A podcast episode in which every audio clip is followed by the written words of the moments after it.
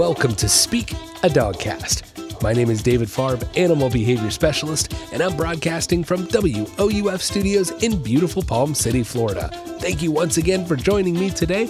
Glad you guys could make it. Hey, if you haven't clicked subscribe or follow, be sure you go ahead and do so. New episodes are coming out every single Wednesday morning for you, and you're going to want to be sure to check them out. Don't forget, you can also find me on Instagram, Speak a Dogcast as well excellent show lined up today, guys. I'm really excited. Now, the first segment we have is called The Answer is Always. What's the answer? What's the question? You know what? You're going to have to listen to find out. Then, after that, we're going to have our guest spot. In today's guest spot, we welcome back a good friend of mine, Kelly Hain from the Care Foundation. Yes, Kelly came on a while back, way back in November. Uh, we were still early on in the podcast, and we have a great update from her on how everything is going out there, hear more about what they're about, some really neat things going on and in the works. So, definitely going to want to hear that. Then we have our breed of the week, followed by our listener Q&A. If you guys have any questions for the listener Q&A, email me questions at speakadogcast.com. Before we get going today, got to give you that trivia question. And today's question is What is the fastest accelerating dog in the world? Yes, what is the fastest accelerating dog breed in the world? And I'll give you the answer to that somewhere in today's podcast. So stick around, sit, stay, and enjoy the show.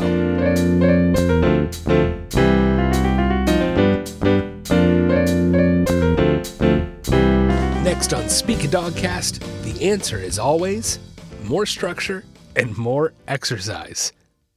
You know, when I come across behavioral problems, which is clearly what I do for a living, uh, when I come across behavioral problems with dogs, I find the number one thing, the number one thing that most owners are missing is structure.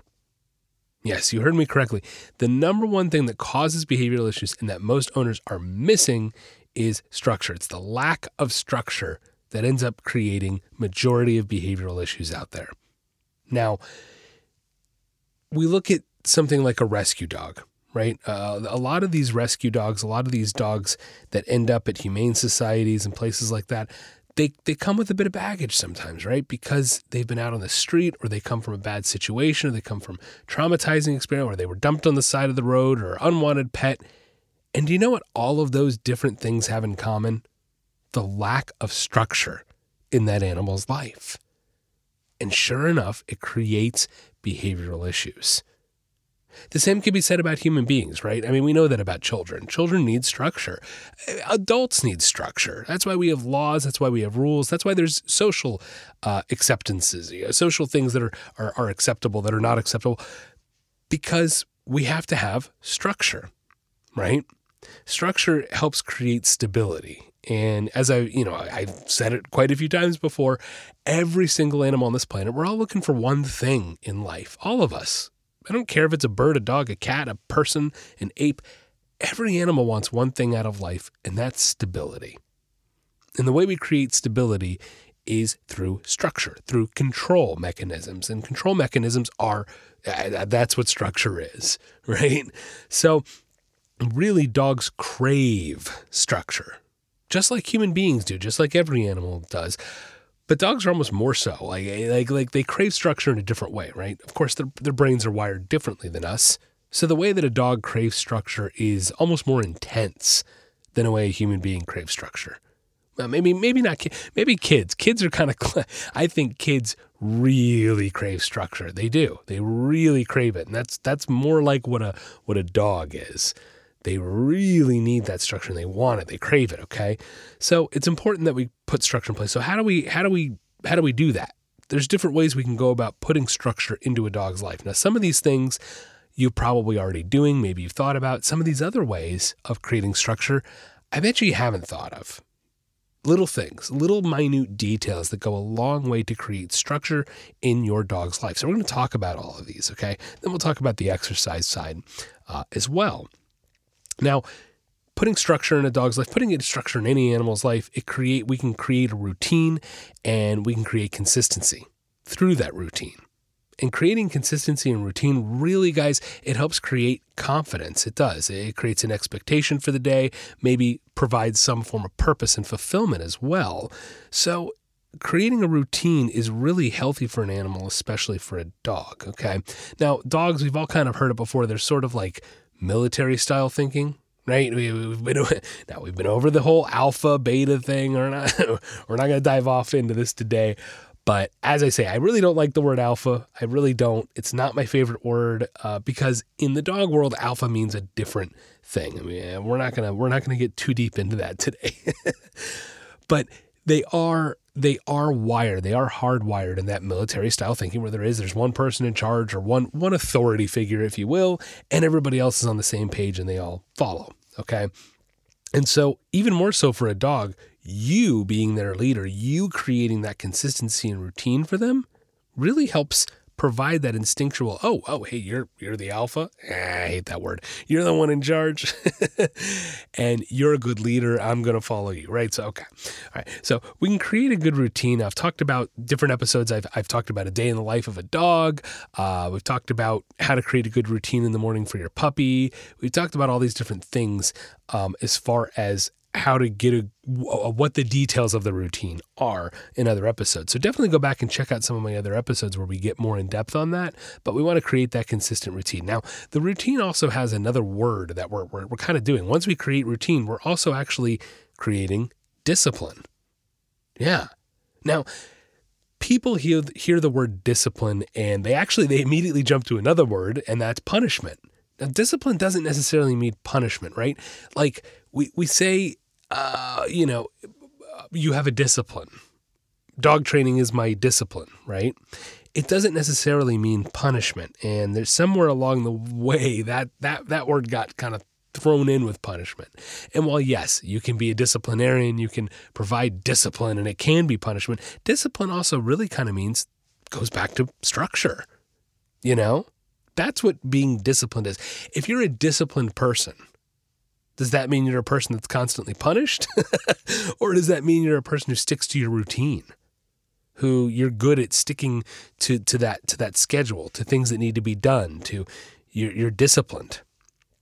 You're maybe a self motivator, you know?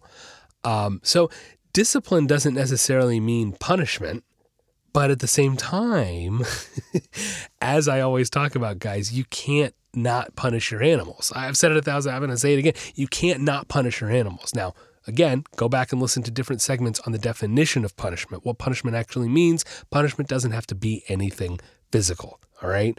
Um, but again, putting a routine in place and creating that consistency is discipline. It really is. So we have to have that discipline side of it too. Look, I'll, I'll give you an example. Now we're going to start talking about the little details. How, what, what does this discipline look like, right? I'll give you an example. I had a client recently. Um, we're, we're working together. I just finished up the boot camp with her puppy. What a cute little bud. Uh, a little English bulldog puppy. Loved him. But he was a feisty little guy. Now he's a bulldog, of course. He's a bulldog puppy. Some of that's to be expe- expected, but there was there was definitely maybe a little bit of extra feistiness on the part of this puppy. And, you know, we've had, look, the owner and I, we've had this honest conversation. She knows it. There was a little bit of lack of discipline going on, right? From early on, from the time she got this puppy. And without that discipline, the feistiness grew. You know, I always say behavior is a snowball and it's going down one side of the mountain or the other. On one side of the mountain, we have desired behaviors. On the other side, we have undesired. Either way, that snowball's rolling down the mountain and getting bigger. Okay. So if you don't do something about it, if you don't stop and redirect that snowball the other way, it's just going to keep going. So that's what ended up happening is there was this little bit of little lack of discipline lack of consistency, lack of structure, lack of routine. And wouldn't you know it, it snowballed into some behavioral issues that was starting to get bitey, feisty, not good stuff you want to see in a puppy. Um, and by the end of boot camp, we really were doing well. And the point I'm trying to get to is I returned the dog. He's doing awesome. He is. But, but he's testing her. He's testing her. And so here's the point I'm getting to. Now, we've talked um, I've talked about this on my segments on going for a walk. When we enter and exit the home, we want to make sure our dog is staying with us. We want to make sure they're still focused on us. So I might ask for a sit and stay and make sure it's controlled. Okay. Because the problem is if I open that door and there's all that stimulation outside, all that smell, the sights, the sounds, the smells, and my dog's getting distracted and they're not focused on me and they're trying to pull me out the door, forget it. Walk's not going to go so well. Okay. So something as simple as providing a little bit of discipline, a little bit of structure at that front door with a sit and stay, making sure you have focus from your dog and that you're controlling the, exiting and entering the home, really important. Now, this bulldog by the end of the boot camp with me, he had mastered it. He was doing really awesome at the front door, not trying to bolt, waiting, watching. He goes home and this is this is you know this is something we deal with. We deal with a little bit of reversion uh, when I bring a dog back, just a little bit. And sure enough, he's testing her. she's been having just a little bit of trouble at the front door, but as she's been keeping me updated, she's been sticking through, uh, keeping the discipline and structure in place, not letting him get one over on her, not letting him win. And everything's fallen into place now. It's getting there. She's making the progress. You know, now she's seeing the progress. And all because I had made that progress with him to begin with. Of course, we lay that foundation right? And that makes it easy. But even still, with that foundation, he's still battling her a little bit because of the lack of structure she'd had there before. That was the original pattern that he had formed with her. So now he's got new information to work with, but hey, old habits die hard. He's going to fall back to those old habits when they go back into the old environment, right? We can make a lot of progress in a handful of weeks training a dog, and she'd be battling him like I had to battle him for the couple weeks, man. He was, I mean, it just it took a took a lot of consistency, a lot of repetitions, a lot of repetitions, a lot of repetitions um, to get him to sit and stay at the door. So having that foundation, she would have been battling him even more um, had we not done that boot camp and laid down that foundation. But the point I'm trying to make here really is that she is keeping that structure in place. Something as simple as a sit and stay at the front door goes such a long way, such a long way to getting rid of other behavioral issues that then snowball, right? As I talked about, snowball gets bigger. So if, if the bulldog goes, ha ha ha, I can pull you out the door. I can control this. Hey, controlling you worked right here for me. So guess what I'm going to do when we get back inside? I'm going to go grab your shoes. I'm going to I'm going to start telling you when I want to play, when I don't want to play. I'm going to start I'm going to Okay? That's what the snowball does. So if we can sort of start controlling all these little in between points, sit and stay at the front door, sit and stay when we're feeding, sit and stay coming in and out of the crate. And then as my client continues that, he starts learning, oh, surrendering control to you and you creating this structure for me works really well. I like this. Why would I want to do anything else? okay, so dogs crave structure. They do. They really crave that structure. And I promise you, if you can find those little moments, such as anytime you take them outside, you're controlling how that entering and exiting goes. When anytime you're feeding them, anytime you give them a treat, guys, don't give your dog treats for nothing. Don't give your dog treats for, for nothing. Make them do something for it. Okay. Don't bribe and trick your dogs. That's not what I'm saying. But your dog should sit for a treat, lie down for a treat, give me paw for a treat, speak for a treat any fun thing, they should be able to work for their food. It gives them more fulfillment by creating structure first. Okay? So you have to put these these little tiny in-between variables in place that adds up to creating one piece of structure, two pieces of structure, three, so on and so forth, that it's like these building blocks that you're literally, I, kind of almost can visually see putting up this structure brick by brick around. And then you have this nice solid foundation going, and boom, before you know it, your dog doesn't really want to do anything bad anymore because you've created structure and routine. Yeah, I know that sounds like a little magical, but no, it's really true. It's really true. Okay. Uh, another example I'll give is the other day, I went and picked up a dog for doggy day camp, and he was being a little crazy, a little bit crazy, might be a little bit of an understatement. He was like kind of losing his mind. in excitement. He's a little newer to doggy day camp, so uh, we're still learning and we're still training with the owners as well. So, you know, he was a little nuts. And basically, I, I, I just waited him out. I didn't let him say hi to me, and we didn't go any closer toward the van, toward my car, toward my van, uh, toward all the other dogs, toward the excitement, toward where he wanted to go. I waited him out until he relaxed. And then he finally laid down and relaxed. And then I could bend down and give him affection, and he was nice and stayed nice and calm all because I created that structure first. I said, hey, bud, here's my variable. We're not going anywhere and you're not getting any affection until you calm down. That's what I communicated by using my leash, by using corrections, by using structure. Okay. And then I got a better result. How about that? Okay, just within like a minute or two. It's amazing with just a little bit of structure. Just, a, I mean, even just a little bit. Now, you should be doing a lot of it. Um, but just a little bit of structure, this much more than you were doing yesterday. My goodness, if you can be consistent with that, you'll be shocked, shocked at the results you will get with your dog. Okay. So I, I, I, I'm going to say it 20 more times. You have to provide more structure for your dog.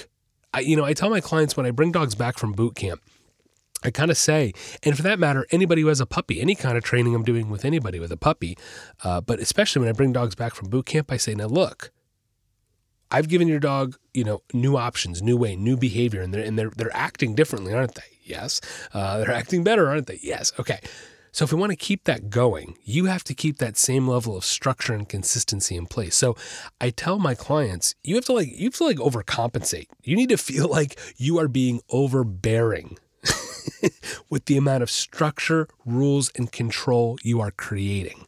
Because if you can start off being rigid like that, you know, I've used the example of teachers before. I mean, at least back in back in my day, I'm not that old, but hey, back in my day, when I was in school, uh, we had to walk through the snow. Now, uh, eight miles in the snow. Uh, now. It, teachers were always known at the beginning of the year for being very strict, being more authoritative in the first month or two of school. And the reason why is if you've got a classroom full of 20 or 30 children, I don't know about you, but I wouldn't want them to think they've got the upper hand on me. Um, so you almost overcompensate, over control all the little details you possibly can. And then a month or two in, once that structure is in place, once those, once those rules and boundaries and discipline is in place, well, then you can start slowly removing the, the control. Then you can start slowly removing all that stuff because you've already provided that information to them. And that that way once you start they're going to keep being good. They're going to keep that structure there because you you established it to begin with. But the problem is if you go in with no rules no structure no boundaries no it's just a free for all what do you think is going to happen when you need to try to reel those behaviors in? You're not going to get a good response from the kids and it's no different with the dog. So that's the way i see it Look, dogs are cute and fluffy and adorable, and I love them to death, but you can't let that conquer you. you know what I mean? I hear that a lot. Well, he's just so cute. I just had to let. No, you didn't just have to. No, you didn't. let's, let's start there. Uh, you are in control of your faculties, guys. You, you, you're, you're in control of your brain and the decisions you make. So don't don't tell me, "Oh, I just had to cuz he's cute." No, you didn't. No, you didn't. You knew what you were doing. Um, you're doing it for you, not for the dog. Um, mm. So All right, come on, David, off the soapbox. Let's not go there. Uh, no, but but in all seriousness, guys, it's it's it's one of these things where if you don't provide the structure at all, and then one day you're realizing the behavior's too much, and you're going, well, why isn't he stopping doing this? Why isn't she stopping doing this? Well, it's because you never told them not to. And they literally think that's what they're supposed to do because that's what you reinforced and that's the behaviors you strengthened was lack of structure, lack of discipline, lack of rules. Ugh. So you need to start by feeling overbearing. And I'm not saying be mean. Again, you can go back and listen to that segment. Don't be mean, just mean it. It's my favorite saying. You don't need to be mean, but you need to create structure. Okay. So a lot of those in between things, like I said, controlling entering and exiting the house, the crate, feeding time, making sure you're controlling the walk. Do you have a proper walk under control? Do you let your dog pull you over to people when you greet them? If that's so, that's not control, guys. That's not structure. Do you let your dog bark at you and tell you when it's time to eat? Do you let your dog bark and yell at you when it's time to play? Does your dog listen to you when you tell them to go lay down? These are the in-between things that are that, that are ways you create structure by not letting your dog demand at you, by not letting your dog control you. You need to be controlling them. That's what's healthy. Creating structure and control for them. Okay. So you just have to do it. You know, there's no other way to say it. You just you have to do it. You have to create structure and discipline for your dog, and there's nobody who's going to do it for you because at the end of the day, no matter how much training you do with somebody, guys, you have to follow through with it. You do. All right. So then there's the exercise side of it. We're going to just briefly scan over that, honestly, because how much have we talked about exercise every day at the end of every one of my episodes? Get out there and walk your dog, guys. That's what it's about. You have to provide the exercise first. Look, it, it, it's a thousand times easier to train a dog who has gotten their physical stamina and physical exercise to a manageable level. They don't need to be exhausted dragging themselves on the ground or anything like crazy like that. But eh, you know, same with human beings. Now I got a little bit off my exercise plan. I need to get back on it. Uh, you know, things happen and um, it's understandable. Uh, but I'm still out there walking the dogs all the time. You know, that's the thing. As much as I'm not putting in the extra time doing, you know, the, the other exercise and stuff I need to do for myself, we're still getting out there walking the dogs because they need that exercise. It's it's really you look, especially like if I've got a dog with anxiety issues or something like that, it's really hard to get through to them behaviorally through training if their brain is not in a manageable state. You know, that's really the way to say it. If their brain is not in a malleable state, the only way to get a brain in a malleable state like that is through exercise first. Okay. A dog with too much energy is gonna is just gonna battle you. That's just the truth of it. Okay. So it's really hard to create structure if your dog has the energy to fight you for days. and most dogs do.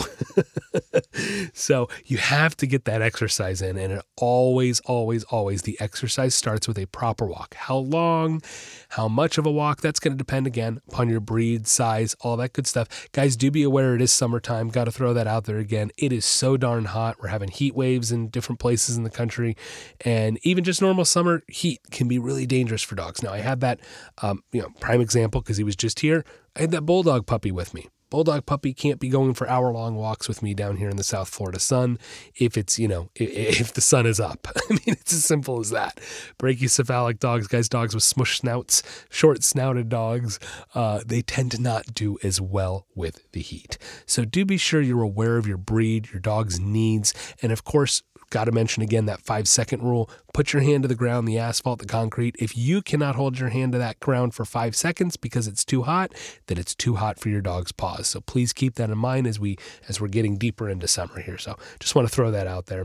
Um, but again, guys, you've got to exercise your dogs. Of course, you can get out there with your dogs and do playtime. There's nothing wrong with throwing a tennis ball. There's nothing wrong with a lot of play, uh, swim time, those kind of things. But remember, physical play is never going to be a substitute. Physical play like that, swim, playing ball, tug of war, all that good, it's never going to be a substitute for a proper walk. You need the proper walk and the playtime. That's how much energy your dog can spend in a day. Yeah.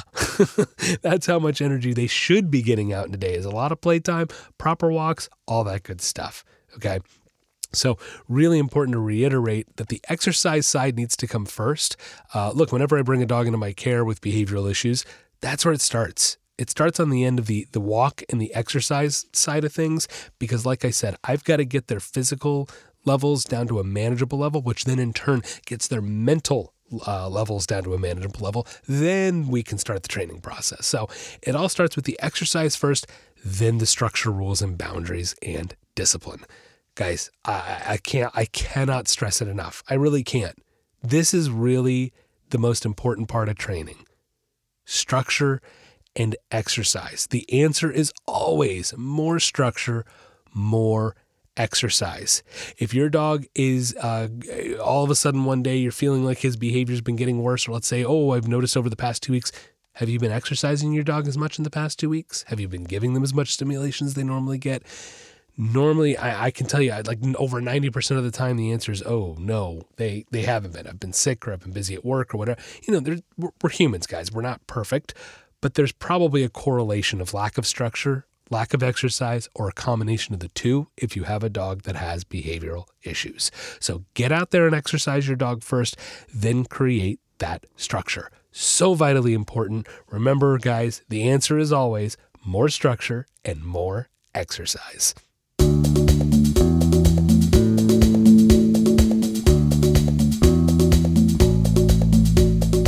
Are you tired of your dog barking all the time? Or maybe you want them to stop jumping on people when they come over? Or does your dog take you for a walk instead of the other way around? we can help. At the Nature of Training, we are committed to improving the relationships and lives people have with their pets. No matter what behavioral issue you are experiencing, from an unruly puppy to more severe issues, we can help offering a wide variety of services such as in home training, doggy and puppy boot camps, doggy day camps, boarding, and now offering virtual training as well. For more information, check out our website, www.thenatureoftraining.com, or you can find us on Facebook or Instagram at David Paws. Located in beautiful Palm City, Florida, serving all of the Treasure Coast and North Palm Beach County. The Nature of Training, helping you achieve success with your pet.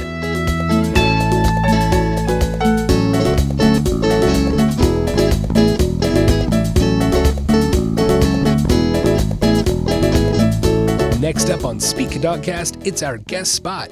And today's guest is Kelly Hain from the Care Foundation. Uh, Kelly joined on the show back in November, and she's come back on to give us an update on how everything is going over there. So please help me welcome to the show, Kelly Hain. How are you today? I'm doing really well, Dave. Thanks for having me on again. Yeah, thanks for coming back and always a pleasure to have you. And of course, um, you know, for those of you that maybe hadn't heard the episode with with Kelly yet, uh, you know, Kelly and I are actually good friends. We go back a few years. We used to work together, a couple different capacities, working with animals, training animals, and now Kelly is over at the Care Foundation. And you know what? Why don't you just kind of remind everybody or tell everybody that doesn't know a little bit about the Care Foundation, what you guys do? Sure. So, the Care Foundation is actually a 501c3 nonprofit wildlife sanctuary. And what we do mainly exotic animals, uh, endangered species, but some native uh, Florida wildlife as well. We provide permanent homes to animals that may have been previously um, private pets um, owned in private homes, um, animals that may have come from other facilities that uh, they were not able to keep them anymore. Uh, we've even taken in confiscated wildlife that fish and game have needed homes for animals that may have even been dumped on the side of the road or abandoned. So we're basically a safe haven and a final stop for uh, a lot of exotic wildlife that otherwise may have not had a place to go to. So we currently have over 200 animals. And um, our, our mission, of course, is to educate the public on why a lot of these animals don't make good pets and of course the conservation of the endangered species that we do have. Absolutely. And uh, what's your position over at the Care Foundation?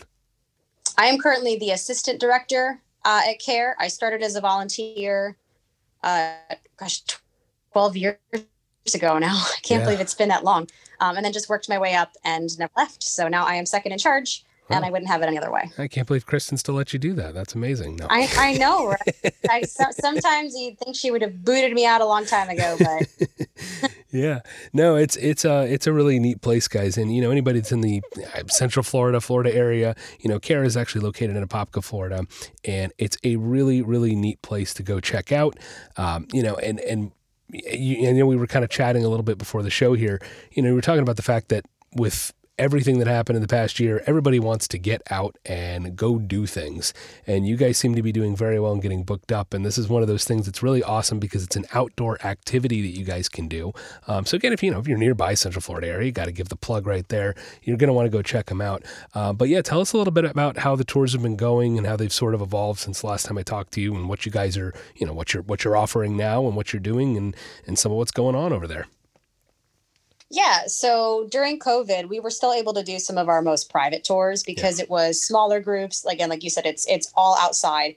So we are the best place to social distance. um, but we also uh, are able to offer birthday parties, um, corporate events. We even actually did our first wedding last November. Had I we done that when I was on with you the I first think, time? You know, I think you were telling me that it was coming up, is what it was. I don't okay. know if it had happened yet, but yeah, we definitely talked about it. Yeah, so it was a small wedding, but they got That's married right. right. up by our our big cat play area, which was really really awesome. Um, and then not long after that, around Christmas time, we did our first big company Christmas party where they were able to do a tour. Nice. They got to meet some of our animal ambassadors, and then they actually utilized our uh, bonfire area. They they brought food and drink in, and they had a big bonfire for their company afterwards, and they awesome. did all like Christmas giving and everything. Yeah. So that was the first really big company party we did. Um, so now that kind of COVID is, you know, we're we're getting back into um, the normal way again, and everybody is wanting to start to do all of their their big group events again. We're having summer camps back, church camps back, um, Girl Scout troops, uh, company parties. Everybody's looking for something to be able to get their their people, their groups, their kids out and enjoying life again. And so we're getting so many phone calls uh, for tour bookings and event bookings that we're actually having to book um, a lot of them weeks in advance, which is great because we only yeah. have so many tour guides um, and staff available. and people are so good about it. They're so understanding. Um, and and actually knowing that we're still in a bit of a financial crisis trying to make up what was lost during the pandemic. Um, everybody has been so generous and so supportive of everything that we do. Um, so it it it has been really good to get back on on that you know on the event um, event scheduling.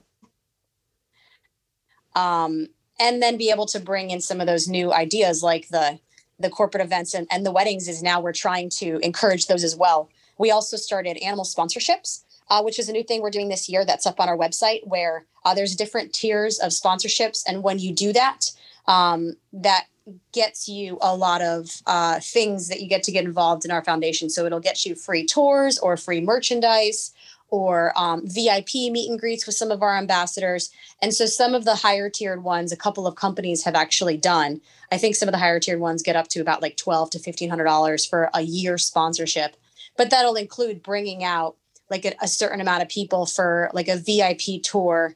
And uh, we've actually had a couple of them really excited to do it. We've made some animal paintings for them, like our little Liger Chimera actually did a paw print painting and the head of the company he he's like i'm going to hang this in my office i'm so excited um, with some of the other sponsorships of uh, companies like fencing companies we've had so much trouble buying supplies oh yeah this uh, season Definitely. because things like lumber and stainless steel have been a struggle we've had so many actually companies uh, donating wow. uh, those items to help us with repairs. So in turn, they've now become sponsors, and it's we've been able to give back to them to say thank you. That's really great. So that's been big this summer yeah. too. Yeah, that's phenomenal. Geez, we just did a we just did a uh, whole line of repair along fence on the property, and my God, I felt like I was yeah. gonna have to give an arm for it. So that's absolutely incredible. Good on this. Kate, what yeah, what, uh, what I, do, you, do you I mean, honestly, off the top of your head, do you happen to happen to remember one of the names of the companies? Because that's really that's that's phenomenal. I'd love to kind of give them a um, shout out if we um, can for Orlando area people. I know I'm putting you on the spot there. wasn't No, no, no. That. I because I'm I'm I'm gonna get the wording wrong, and I can I can try and look it up for you. I want to say something like it's it's technical training associates, which sounds weird for fencing, but something along those lines was the main fencing company. Sure. Um, they're on our social media, so okay, uh, and yeah, they donated a good portion of it. Yeah, good. Uh, and what's and what's the website again for everybody? Uh, so the website's simply www.thecarefoundation.org. Perfect. Yeah, it's a new website. There's still some things we're tweaking, and it's a little bit under construction, but sure. um, yeah, a lot of it's eh, a lot of the tour information is current information, and the animal sponsorship information is current. So you guys can look all that up. Um, and then our social media usually has some updates as well, Instagram and Facebook. And um, one of our senior volunteers recently started a TikTok account, which oh is actually monetized and helping to make us money. Yeah, that's phenomenal. That's awesome. It is. Yeah. She puts up these really cute educational videos and just fun and family oriented, just something to brighten everybody's day. And we are already at almost a million followers, wow. which is pretty awesome. That's incredible. And, and just because of the, the cute, cuddly faces of our care animals brightening people's day and it's a great way to raise a little extra money just by having some fun. Wow. Yeah. I know. That's I never would have thought that. I'm not that person. Um, but one of our senior volunteers, man, he has just been doing a great job with it. So cool. it's really, yeah. Yeah. Hey, if it's working, you know. Absolutely. And who doesn't love cute animals? So, you know, right? right? We have a lot of people. They're like, thank you so much for having this. This is my favorite. And we do like Monkey Monday, Tiger Tuesday, Foxy Friday. so she has those animals that everyone look, they're like, I look, I still looking look forward, forward to, to it. Absolutely. Monday. Yeah, no, it's, it's just a little bit of joy to brighten up your day. Hey, that's yeah. great. We all need more of that. So that's phenomenal. Exactly. Yeah, wow. Wow. Okay. Cool. Cool. See, there's a lot of good things going on there. Look at that. Absolutely. Neat. Yeah, I like all the the wide variety of events. I mean, that's just cool. It's it really is. You know, it's a nice wooded property. Uh, it's really pretty out there, and especially with all the animals and of course all the noises and you hear the birds calling, and it, it really is. It's it's it's unique and it's something different. Um, so again, you know, yeah. gonna gonna shameless plug again. If you're in the area, you got to check it out. The Care Foundation. That's really cool. And then uh, remind me the Instagram. Is it just at the Care Foundation? Uh, it's Care Foundation Florida. That's okay. I thought I was like, I'm pretty yeah, sure it's there's not. There's a couple yes. of there's a couple of other uh, rescues across. I think there's one in Texas that also uses care in its name. Yeah. So we specific about that. Sure. Sure. Well, there's a lot of care going around for the animals, so there has Absolutely. to be. Yeah, there it's good name. sure. Good name. Okay, so Care Foundation Florida at Care Foundation Florida is the Instagram, and the carefoundation.org is the website. Of course, you can check that out again, guys. The animal sponsorships. That's such that, that's really great. Um, and definitely, if you're not in the area, that kind of allows you to get a little more information on the animals, have a little more of a a virtual experience with them. I think, but you know, get that kind of experience nonetheless. So that's awesome. I love you guys are doing a lot of good stuff. You know, it's it's been. I mean, for, for that matter, the podcast was a way for me to sort of adapt in in COVID Right. world. You know, that was that was part of the original thought. And now the virtual training I've been offering is is is new and different, and we're all kind of having to figure out these ways to adapt and and reassess. And it sounds like you guys have have found those great avenues. So that's really great to hear. ha- it has been. I think that was kind of the goal was to be able to reach further. We Yeah. have so many local supporters, which is fantastic, but it it allowed us to reach even further to people and it has brought in I mean, to be able to ask. So when I do my tours, the first two questions I ask is, have you ever been here before? And if you don't mind me asking, how did you hear about us? And to hear people say, I follow you on this, I follow you on that. I mean, there are a lot of people that do, you know, they're not sold on social media and everybody is going to have their opinion. You know, it, it can bring out some negativity, unfortunately, Sure.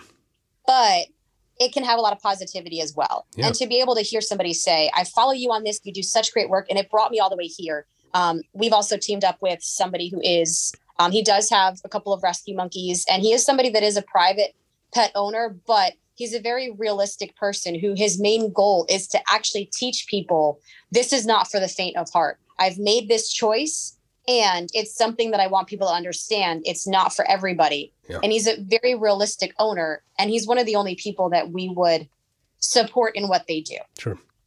So we've teamed up with him, but he's also a YouTube sensation monkey, um, which he gets a lot of, you know, uh, a lot of both positive and negative. But by teaming up with him, it also reached us further into the social media and being. uh, There were people that when he came down to visit us, people flew in from California to see both him and to see our animals Wow. just to join our fundraiser. It was kind of amazing how far you can go when you do put that out there. Yeah. So it, it was incredible Hmm. to, to find out how many people across the country actually knew about us. That's really cool. Wow. Power power of social media, I tell you.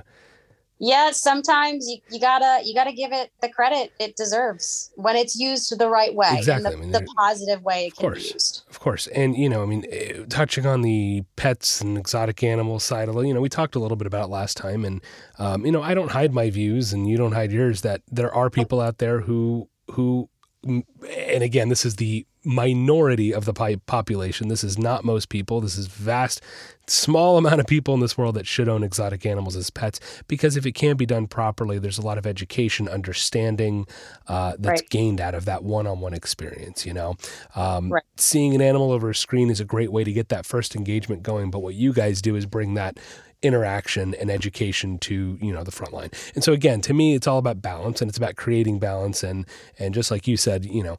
There are certain people that are dedicate their lives to this and can create that balance, but like you know, like like uh, he makes the point of, it's not for the faint of heart, and it's not for everybody, and for that matter, it's not for most people.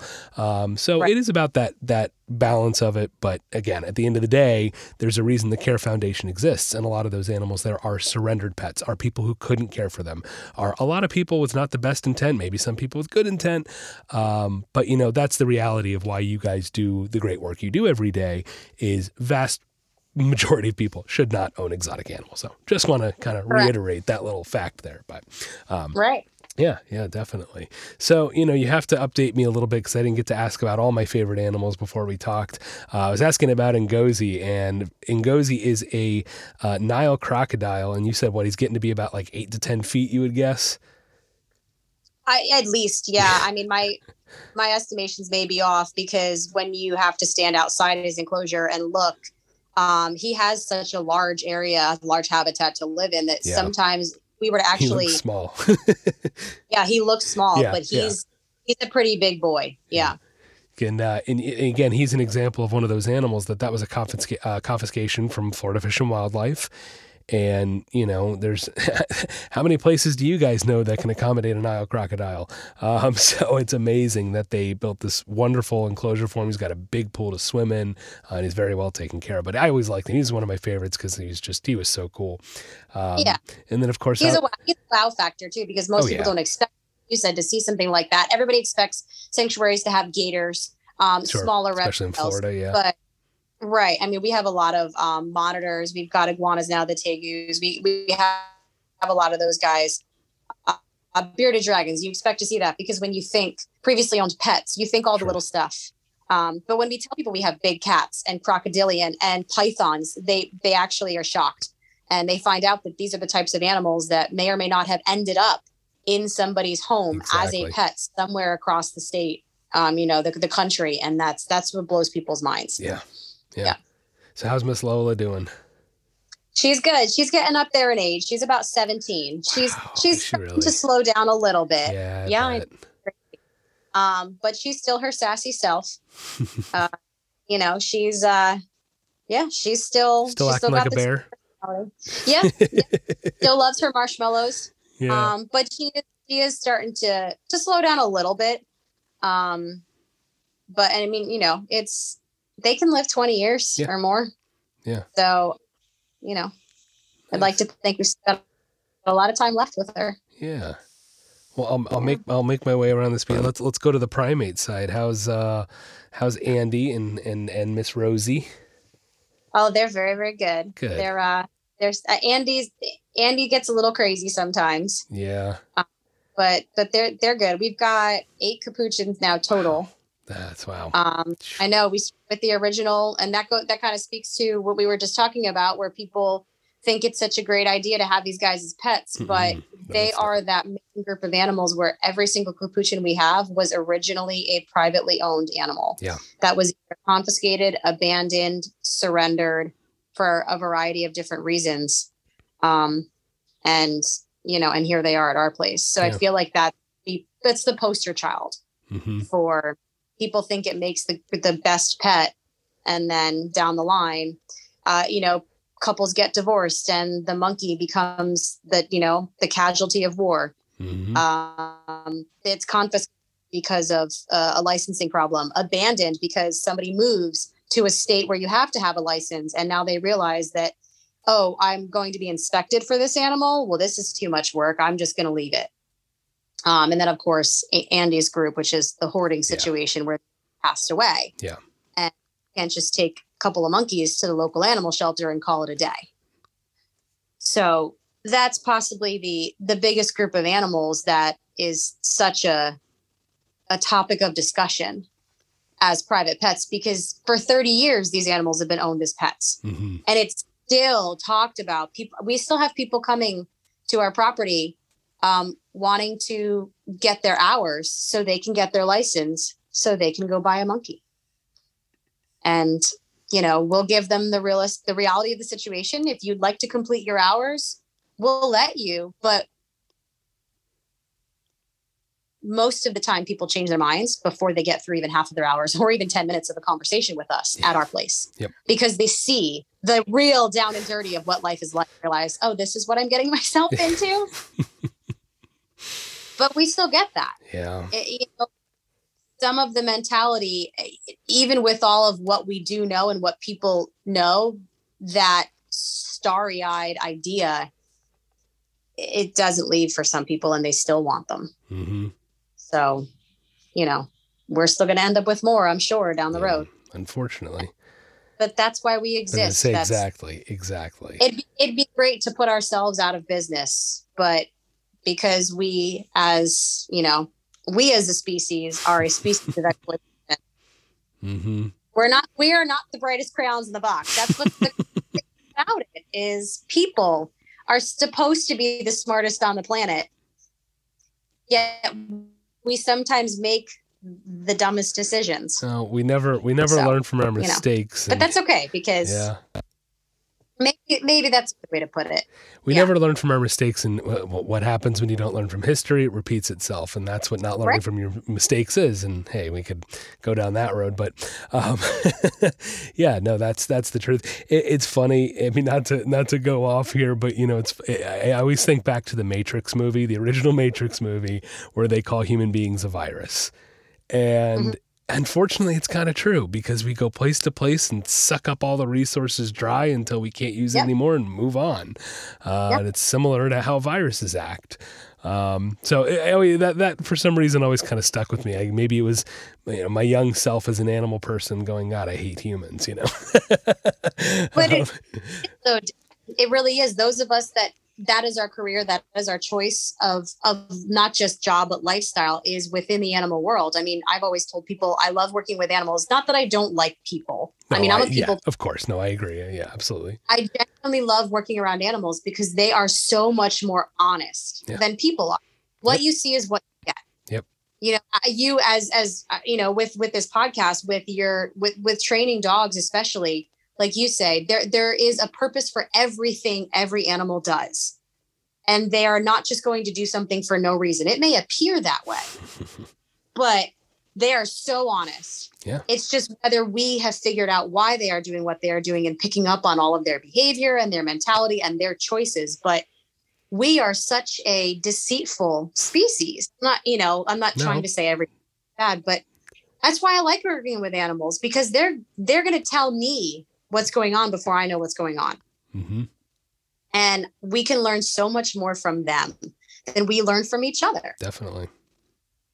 And have and, And and so- just reiterating, you have to have that one-on-one contact with the animal. You have to have that relationship in order to be able to to gain that experience and that understanding and that knowledge. You know. and working in the animal training business and the animal rescue business i mean any animal business really but these two especially when when they go hand in hand even when you're trying to work an animal through a challenging situation you know you and i both go through that in our our specific you know careers. It's it's such a such a unique you know situation um because of that. But i just i don't know. I think it's it's so much more rewarding in the end when you can actually figure it out and link yourself to that animal and and you know you connect. Yeah. and that's what i love about what we do out at care is helping other people find that connection by allowing them to see an animal up close and, and to link them to it i just i love it Yeah. i love it Yeah. No, as I you know, as I think I said last time when you're on here, one of my favorite things really is just getting up in front of people and talking about an animal and being able to share that, you know, that Yep. connection, that experience with them. Um, you know, that's that's that was it's always one of my favorite things to do, and I mean, luckily I kind of get to still do that every day with dogs, because there is that disconnect with people and their pets, especially. I'll talk about a disconnect with people and exotic animals. My God, uh, we can't even do it with our dogs, you know. So right it's no wonder. It's no wonder. Um, and so every day I get to make that connection. I, you know, I get it totally. I, I totally agree. Um, Yeah. but yeah, it's it's uh, it's definitely a unique profession and takes a unique person, a unique kind. That's for sure. Us animal people, we're, we're I think we're all a little nuts to some degree.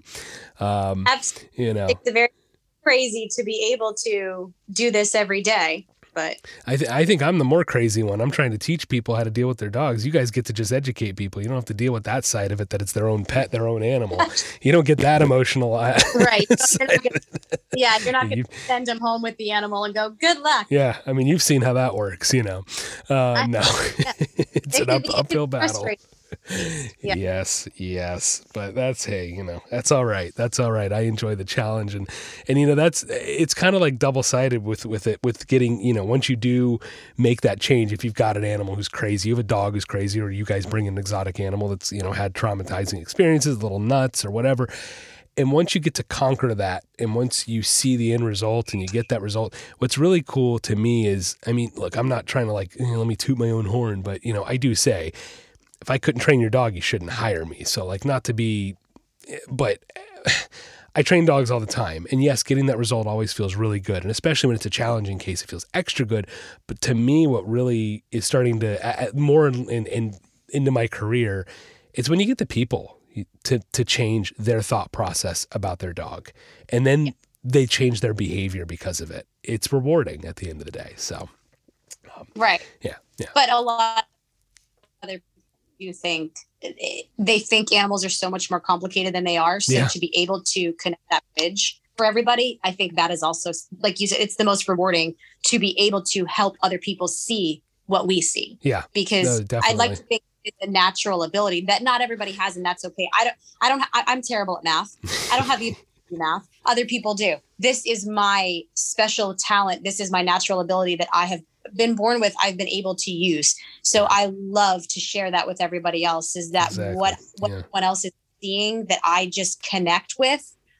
I mean, that's my favorite thing in the world is when I see the light in a child's eyes when I'm able to give them a piece of information that is now they're they just you know they they are able to understand when it's an animal they've never seen before and they can connect it with something else or when they do when when they come on property and they've been watching the tv show wild kratts that i've i'd never heard of this show before but suddenly it's a new tv show that's apparently very educational and i i have kids six and seven year olds coming out and going that's an african serval that's a coatimundi oh, wow. and i'm just like oh my heart yeah because they're learning so much and they're taking what they learn and they're putting it they're actually using it in their life. They're taking what they see on TV and they're coming onto property and they're actually using it. That's cool. And I love that. Yeah. And I love that they get so excited about it and they want to learn more. Definitely. So that's it's yeah, it's huge to be able to to take that natural talent, but the love and the passion that I have and share it with others and see them get as excited as yeah. I do. And you know, it's funny on that note, I it's I, I, I like working with my clients' kids because you know, like you said, they're they're so you know, they're sp- kids are sponges. They want to take all this information and mm-hmm. everything in, and it's so funny because I'll get some families where they're like, "Oh, I don't know how much the kid will be involved," and then you get the kid involved, you know, like you get them involved and excited about working yep. with their dog. Um, and that to me is, it's even, I just had a client the other day who sent me the video, uh, a video of, actually, she sent it to me earlier tonight, uh, earlier today rather, of, uh, of her kid working with the dog and going on the walk. And we had had a session uh, with the kid. It, the point is, it, it brought her a lot of joy to see her kid actually walking the dog. It brings me a lot of joy to see a kid interacting with a dog in a really healthy and positive and, and happy way, you know, in a good way. Um, yeah. And it's it's those kind of moments where I look back to my childhood where I had profound moments, the animals that impacted me and probably made me decide to go this. And it's like it's cool because you wonder. I mean, especially you with what, how many kids you guys come in. You guys must make such a big impact, and you don't you know you don't always know it. And it's years from now that the kid will remember that moment at care where they got to interact with this one particular animal, and before you know it, you're, you're setting in motion, and you've you've kind of changed their lives in a way. And so I think that's why it's really important, and that's why I really enjoy getting kids excited and working with animals because you you really don't know when you have that impact on them to to make them want to do this and make them want to work with animals. So it's right. it's cool. It is. It's very fulfilling and it feels really good at the end of the day. Yeah, I mean, I'd, I'd like I'd like to think that a good portion of them walk away with something because they're Definitely. you know they're the next generation that's going to help save the planet. So yeah, that's that's true. And and again, as I've talked about before, I think the further we get away from animals, the more the, the more important and more vital places like the Care Foundation become. Places like zoos and and places that that create that conversation, and not only conversation but interaction, right, with animals, and that's what's important. So, you know, I just have to have to say it again. You know, the Care Foundation guys, check out the website, thecarefoundation.org. You can find them on Instagram at Care Foundation Florida. Um, you know, all kinds of awesome stuff going on there. They've got the animal sponsorships now, which you can check out on the web page. Um, if you're in the Florida area, check it out. But you know, as you've heard, even virtually, it's really cool with everything. You know, some of the good that has come out of the last year, guys, is the virtual connections we've been able. Some of them maybe haven't worked so well, but it seems like the routes and the avenues Care is going that seem to be working great. So even if you're not in the area, you can connect with the Care Foundation. Be sure you do. Be sure you check them out in some capacity because uh, really just a great organization that does a lot of great work for animals in need. So I want to thank you again, Kelly, for coming on the show. Second time. I appreciate you uh, returning and updating us on everything going on there. And, uh, you know, hey, look forward to talking with you more in the future. Yeah, thank you so much, Dave. I look forward to it as well. Awesome, Kelly. Thanks. Take care.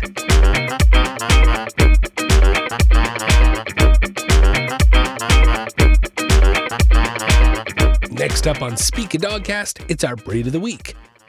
This week's breed of the week is the Shiba Inu. Now, the Shiba Inu, they are a member of the non sporting group. Males weigh in at about 23 pounds and females come in at 17 pounds. The Shiba Inu is an alert, active, and energetic dog. Originally bred as a hunter, they now enjoy life mostly as a companion dog.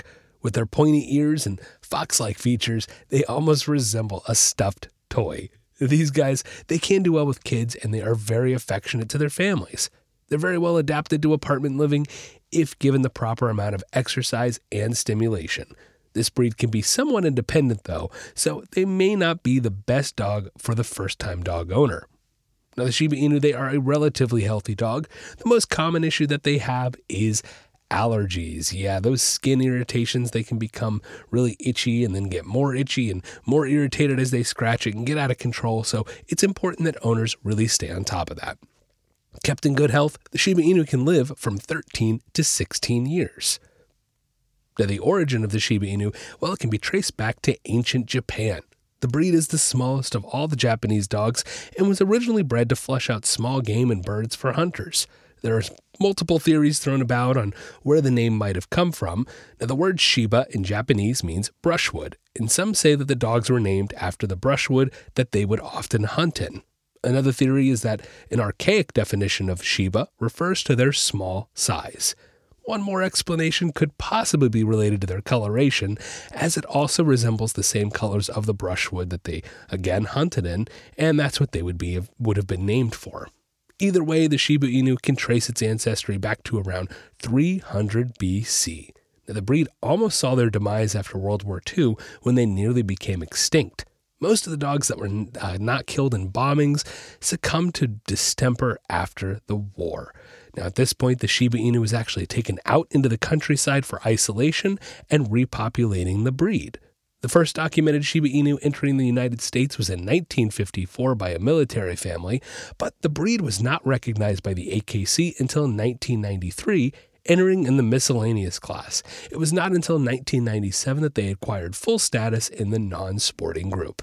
The Shiba Inu is the most popular breed in Japan today, and it continues to grow in popularity in the US as well. The answer to today's trivia question what is the fastest accelerating dog in the world? It's our breed of the week from last week, the Whippet. Yes, the Whippet is the fastest accelerating dog in the world.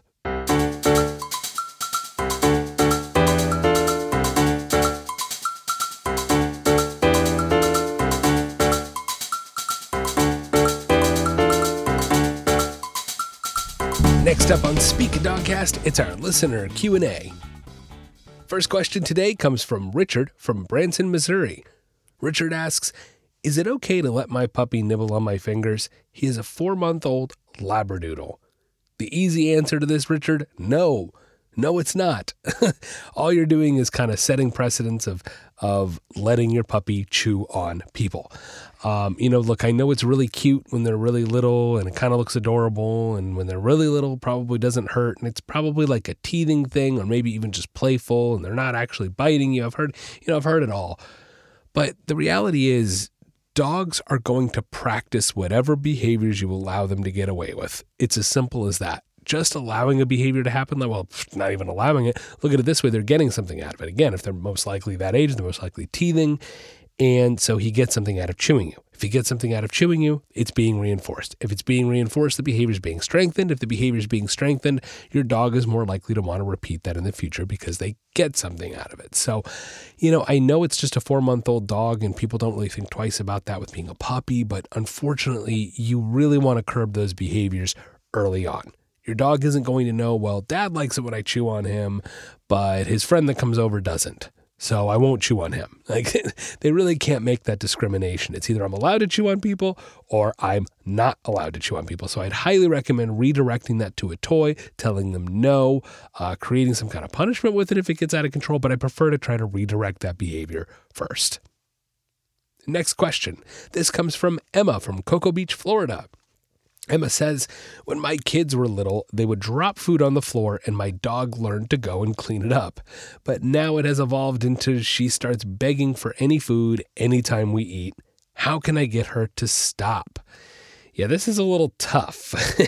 Your dog has gotten a taste of the good stuff and is coming back for more.